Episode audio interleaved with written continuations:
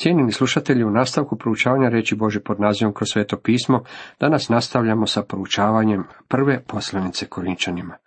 Osvrćemo se ponovo na petnaesto poglavlje. Nastavak ima za temu dokazi uskrsnuća, svjedoci. Kao sljedeći dokaz uskrsnuća Pavao navodi mnoštvo svjedoka. Jednostavno ne možete zaobići svjedoke. Svaki pravnik današnjice bi volio imati barem toliko svjedoka u prilogu uskrsnuću kao što ih Pavao navodi ovdje. Ukaza se Kefi, zatim dvanaestorici. Pavao na prvom mjestu spominje Kefu, to je naravno Šimon Petar kojem se Isus ukazao osobno. Možda se pitate što se tada dogodilo. Mene se to ne tiče, a mislim da se to ne tiče niti vas. Za nas to nije zapisano. Isus se ukazao Petru, na koncu konca Petar ga je zanijekao. Petar je morao neke stvari izravnati s Gospodinom. Vidite, naš se Gospodin još uvijek bavi poslom pranja naših nogu. Zatim su ga vidjela dvanaestorica. Tko su dvanaestorica?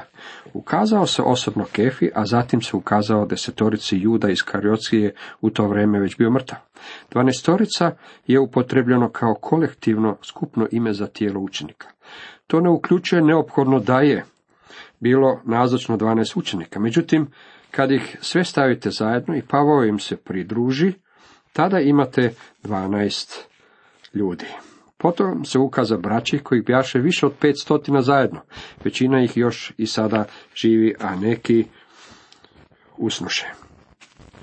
Isusa je jednom prigodom vidjelo pet stotina ljudi. Mislim da je bio na Galilejskom moru. Sjetimo se da je rekao svojim učenicima da će se susresti s njima u Galileji. Zato ja vjerujem da su njegovi pravi sljedbenici otišli u Galileju kako bi se ondje susreli s njim. Kako su putovali na sjever, siguran sam da su ih ljudi pitali, sad kad je Isus mrtav, hoćete li se vratiti ribaranju? Oni bi odgovarali, ne, Isus je uskrsnuo od mrtvih, a mi idemo u Galileju kako bismo se susreli s njim. Ondje ga je susrelo pet stotina njegovih sljedbenika. Zatim se ukaza Jakovu, onda svim apostolima. Na I posle, kao nedonoščetu, ukaza se i meni, zapisao je Pavao. Zatim se ukaza Jakovu, ovo je vjerojatno bio privatni razgovor. Ponovno su ga vidjeli svi apostoli. Na koncu vidio ga je i Pavao, dragi prijatelji, teško je prepirati se s čovjekom koji ga je vidio. Da, ja sam najmanji među apostolima i nisam dostojan zvati se apostolom, jer sam progonio crkvu Božju. Ali milošću Božjom jesam što jesam i njegova milost prema meni ne bijaše zaludna. Što više, trudio sam se više nego svi oni, ali ne ja, nego milost Božja sa mnom. Pavao sebe naziva najmanjim od svih apostola. Ovdje je vrlo skroman. Nadahnuće nam garantira da je ovo izjava koja dolazi iz njegovog srca. Moje srce govori, Pavle, ti si velik, ja te ne mogu smatrati najmanjim među apostolima. Međutim, Pavao izjavljuje kako nije vrijedan da ga se naziva apostolom jer je progonio Božju crkvu. Sebe je smatrao najvećim od svih grešnika, pa opet bio je najveći radnim među svim apostolima. Međutim, Pavao nam vrlo iskreno govori kako ga je Božja milost osposobila da postane ono što je bio. Ili, dakle, ja ili oni, tako propovijedamo, tako vjerujte. Umoran sam od ljudi koji tvrde kako su kršćani, a istodobno niječu činjenice evanđelja. Niste kršćani ako niječete smrti i uskrsnuće Isusa Krista. Imate savršeno pravo nijekati ove događaje ako to želite. Međutim, tada nemate pravo nazivati sebe kršćaninom. Ovdje piše da kad su korintski vjernici čuli evanđelje, uzvjerovali su. To je od tako presudno važnosti da ćemo još jednom načiniti pregled toga kako bismo stavili još jači naglasak. Što je to evanđelje? To je radosna vijest da je Krist umro, da je bio pokopan i da je uskrsnuo na treći dan. On nije ispario ili nestao, on je uskrsnuo od mrtvih. Grob je prazan, Isus Krist živ je i dan danas. To su povijesne činjenice. Evanđelje nije teorija, nekakva ideja ili kakva religija. Evanđelje se sastoji od objektivnih činjenica. To je evanđelje koje je Pavao propovijedao. Nije se radilo o pukom subjektivnom iskustvu apostola Pavla. Radilo se o činjenici. U prvom stihu piše da su Korinćani primili evanđelje, u jedanaestom stihu da su uzvjerovali u evanđelje. Što to znači primiti Krista? Ivan jedan jedanaest do trinaest nam daje odgovor. K svojima dođe i njegovi ga ne primiše, a onima koji ga primiše podade moć da postanu djeca Božja. Onima koji vjeruju u njegovo ime, koji su rođeni ne od krvi, ni od volje tjelesne, ni od volje muževlje, nego od Boga. Primiti Krista znači vjerovati u njegovo ime. Naš prvi stih govori o Korinćanima koje primiste u kome stojite. To je njihovo trenutno stanje. Oni su stajali u živoj vjeri u odnosu sa živim gospodinom Isusom Kristom. Gdje vi danas stojite? Drugi stih govori nam po kojem se spasavate. Evanđelje ne spašava ako je ono samo umno znanje. Ono nije samo klimanje glavom u znak potvrde. Onaj o kojem evanđelje govori je onaj koji spašava. Krist spašava kad prihvatite činjenice evanđelja, kad u potpunosti položite svoju vjeru u Krista. Tada ste spašeni, kao što je to Spurgeon rekao. Ne spašavate tvoja radost u Kristu, ne spašavate tvoja nada u Kristu. Krist je onaj koji te spašava. Nije to čak niti tvoja vjera u Krista, iako je to instrument. Kristova krv i zasluga spašava. Evanđelje je bilo pripovjedano Korinćanima. Pavao je rekao, koje primiste, u kome stojite, u kojem se spasavate. A zatim je dodao, osim ako uzalud povjerovaste. Ako njihova vjera ne počiva na činjenicama, tada se radi o uzaludnoj vjeri koja nema učinka, a osim toga nema niti pravog obraćenja. Sama vjera ne čini ništa. Ono što je važno je predmet vaše vjere u koga vjerujete. Jeste li se pouzdali u Spasitelja koji je umro, koji je bio pokopan i koji je uskrsnuo od mrtvih. Mi znamo govoriti o značaju svjedočanstva starozavjetnih pisanja kao značajnog dokaza uskrsnuća. Zatim postojali su i svjedoci koji su još uvijek bili živi u vrijeme dok je Pavao pisao Kefa, dvanaestorica, njih petstotina. Jakov, svi apostoli, na koncu sam Pavao, koji su svi vidjeli uskrslost Krista. O sebi Pavao kaže, kao nedonoščetu ukaza se i meni. Drugim riječima, u njegovom slučaju nije se radilo o kasnom porođaju, već o pobačaju, o preranom rođenju. On je slika ostataka koji će biti spašen nakon što crkva bude podignuta na zemlji. No, ako se propovijeda da je Krist od mrtvih uskrsnuo, kako neki među vama govore da nema uskrsnuća mrtvih, neki od ovih ljudi koji su dolazili iz pozadina stoicizma, epikurejstva i platonizma, nijekali su uskrsnuće. Nije se radilo tome da su nijekali posebno Kristovo uskrsnuće, već ti ljudi nisu uopće vjerovali u mogućnost uskrsavanja od mrtvih. Pavao sada započinje sa nizom ako.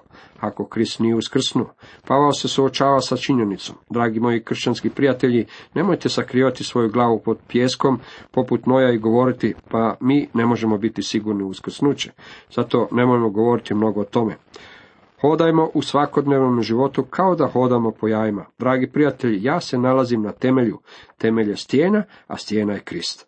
On je uskrsnuo od mrtvih. Pavao se ne boji činjenice da Krist možda nije uskrsnuo od mrtvih. On daje tih nekoliko ako, kako bi nam dao dobru ilustraciju važnosti Kristovog uskrsnuća.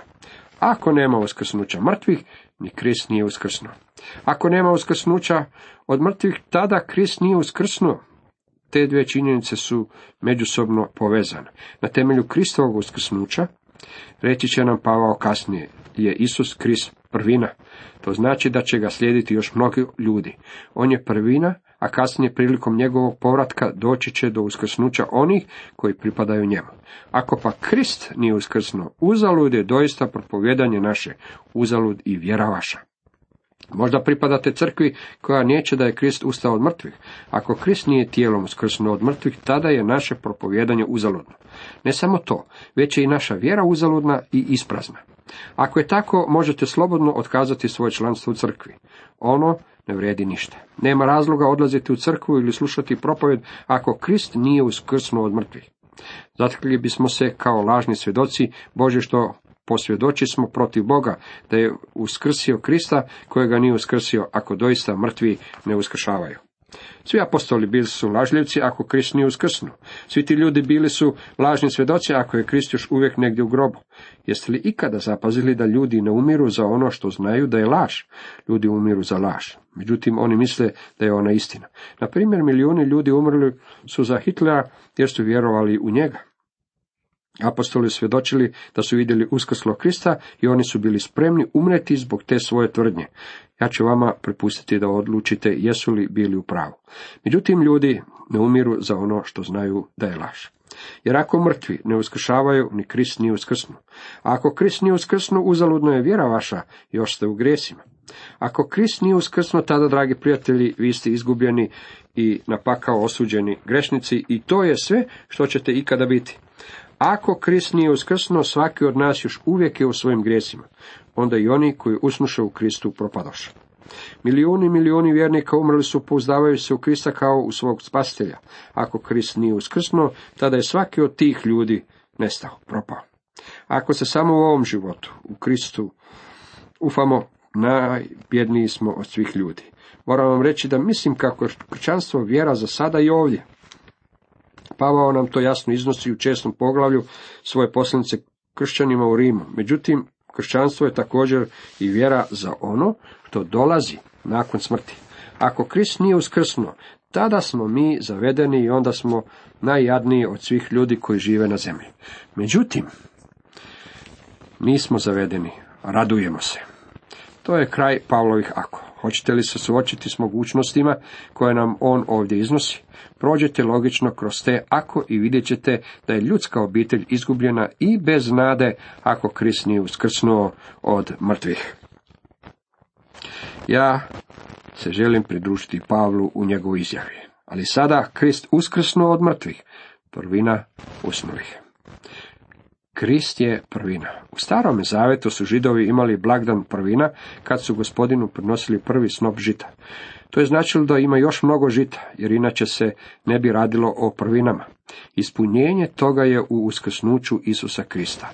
On se vratio od mrtvih u svom proslavljenom tijelu. On je jedini koji se vratio od mrtvih u proslavljenom tijelu. Doista, po čovjeku smrt, po čovjeku i uskrsnuće od mrtvih. Jer kao što u Adamu svi umiru, tako će i u Kristu svi biti oživljeni. Nakon blagdana prvina dolazio je dan pedesetnice, što je bilo pedeset dana kasnije. To je našlo svoje ispunjenje u danu pedesetnice, kad je počela postojati novozavjetna crkva. Međutim, svoje će konačno ispunjenje pronaći kada Krist dođe po svoje, kada će svi ustati kako bi se susreli s njim u zraku. To će biti pravi Pentekost. Jedan moj pentekostni brat rekao mi je, znaš brate, ja očekujem Pentekost. Šokirao sam ga kad sam mu rekao, ja iščekujem Pentekost. Rekao mi je, pa ne misliš li to tako? Ja sam odgovorio, ne mislim to onako kako ti to misliš. Ti misliš da ćeš ponoviti dan pedesetnice ovdje dolje na zemlji. Pentekost kojeg ja iščekujem je onaj dan kad će gospodin doći po svoju crkvu kako bi je uzeo iz ovog svijeta. Krist je prvina, ali svatko u svom redu prvina Krist, a zatim koji su Kristovi o njegovu dolasku. Kako je to divno! Krist uskrsnuo od mrtvih, prvina usnulih, što znači onih koji spavaju u smrti. Doista po čovjeku smrt, taj čovjek je Adam, po čovjeku i uskrsnuće od mrtvih. U Adamu su svi umiru, dokaz činjenice da se nalazi u Adamove obitelji je taj što ćete jednog dana umreti, osim ako gospodin ne dođe i uzme vas u uznesenju crkve. Tako će i u Kristu svi biti oživljeni. Isus je uskrsnuće i život. Ali svatko u svom redu. Danas ne postoji sveopće uskrsnuće. Zanimljivo je da su reformatori otvorili i povratili veliki dio istine zapisane u Bibliji, međutim nisu povratili sve. Mi živimo u vrijeme kada se dosta biblijskih proučavanja bavi budućim događajima, proročanstvima. Ljudi proučavaju proročanstva u vrijeme kad se velike istine vraćaju u život. Također se nalaze i mnoge lažne nauke i mnogo ludih ideja. U svezi proročanstvima ima jako mnogo lažnog naučavanja, a većinom do toga dolazi zbog nepoznavanja cjelokupne Biblije. Ja čvrsto vjerujem da čovjek ne bi smio poučavati iz knjige Otkrivenja ako prethodno nije proučio sve ostale knjige Biblije. Proročanstva su važna, međutim ona nisu sve. Veliki reformatori vratili su mnogo biblijske istine, međutim promaklo im je ovo učenje da će svaki čovjek biti uskrišen po svome redu, to jest da ne postoji dan sveopćeg uskrsnuća. Krist je prvina, a zatim koji su Kristovi o njegovu dolasku. Zbog čega on dolazi natrag? Dragi prijatelji, on se vraća po svoju crkvu. Potom svršetak, kad preda kraljevstvo Bogu i Ocu, pošto obeskrepi svako vrhovništvo, svaku vlast i silu. Potom svršetak. Svršetak čega? Svršetak vremena. Kako će završiti ovo doba? Doći će razdoblje velikih nevolja, a zatim će ovdje na zemlji uslijediti veliko tisućljetno kraljevstvo. Sotona će biti oslobođen na neko vrijeme, zatim će biti zauvijek bačen u ognjeno jezero, a gospodin Isus Krist utemeljit će svoje kraljevstvo za uvijek. Biti će to vječno kraljevstvo. U stvari, vječno kraljevstvo je daljnja projekcija tisućljetnog kraljevstva. Samo što će tisućljetno kraljevstvo biti vrijeme kušnje, suda. Potom svršetak, kad preda kraljevstvo Bogu i Ocu. Kada će se ovo desiti? Na kraju tisućljetnog kraljevstva. Krist će odložiti svu vladavinu, sav autoritet i svu silu. Doista, on treba da kraljuje dok ne podloži sve neprijatelje pod noge svoje. To je Sotona. Kao posljednji neprijatelj bit će obeskrepljena smrt. Ja ću biti jako sretan kad je se rešimo. Jer sve podloži nogama njegovim. A kad veli sve je podloženo, jasno, sve osim onoga koji mu je sve podložio. Krist, dakle, nije podložen Bogu, no pričekajte trenutak, zapazite što piše u narednom stihu. I kad mu sve bude podloženo, tada će se i on sam, sin, podložiti onomu koji je njemu sve podložio, da Bog bude sve u svemu. To znači da kada Krist dovrši svoju tisućljetnu vladavinu ovdje na zemlji, tada će se i kad ustanovi svoju vječnu vladavinu, ja vjerujem da će Davidu predati svoje predstavlje na zemlji, vratiti na svoje mjesto u božanstvu gdje je bio od samoga početka. Da, Bog bude sve u svemu. Cijenjeni slušatelji, toliko za danas.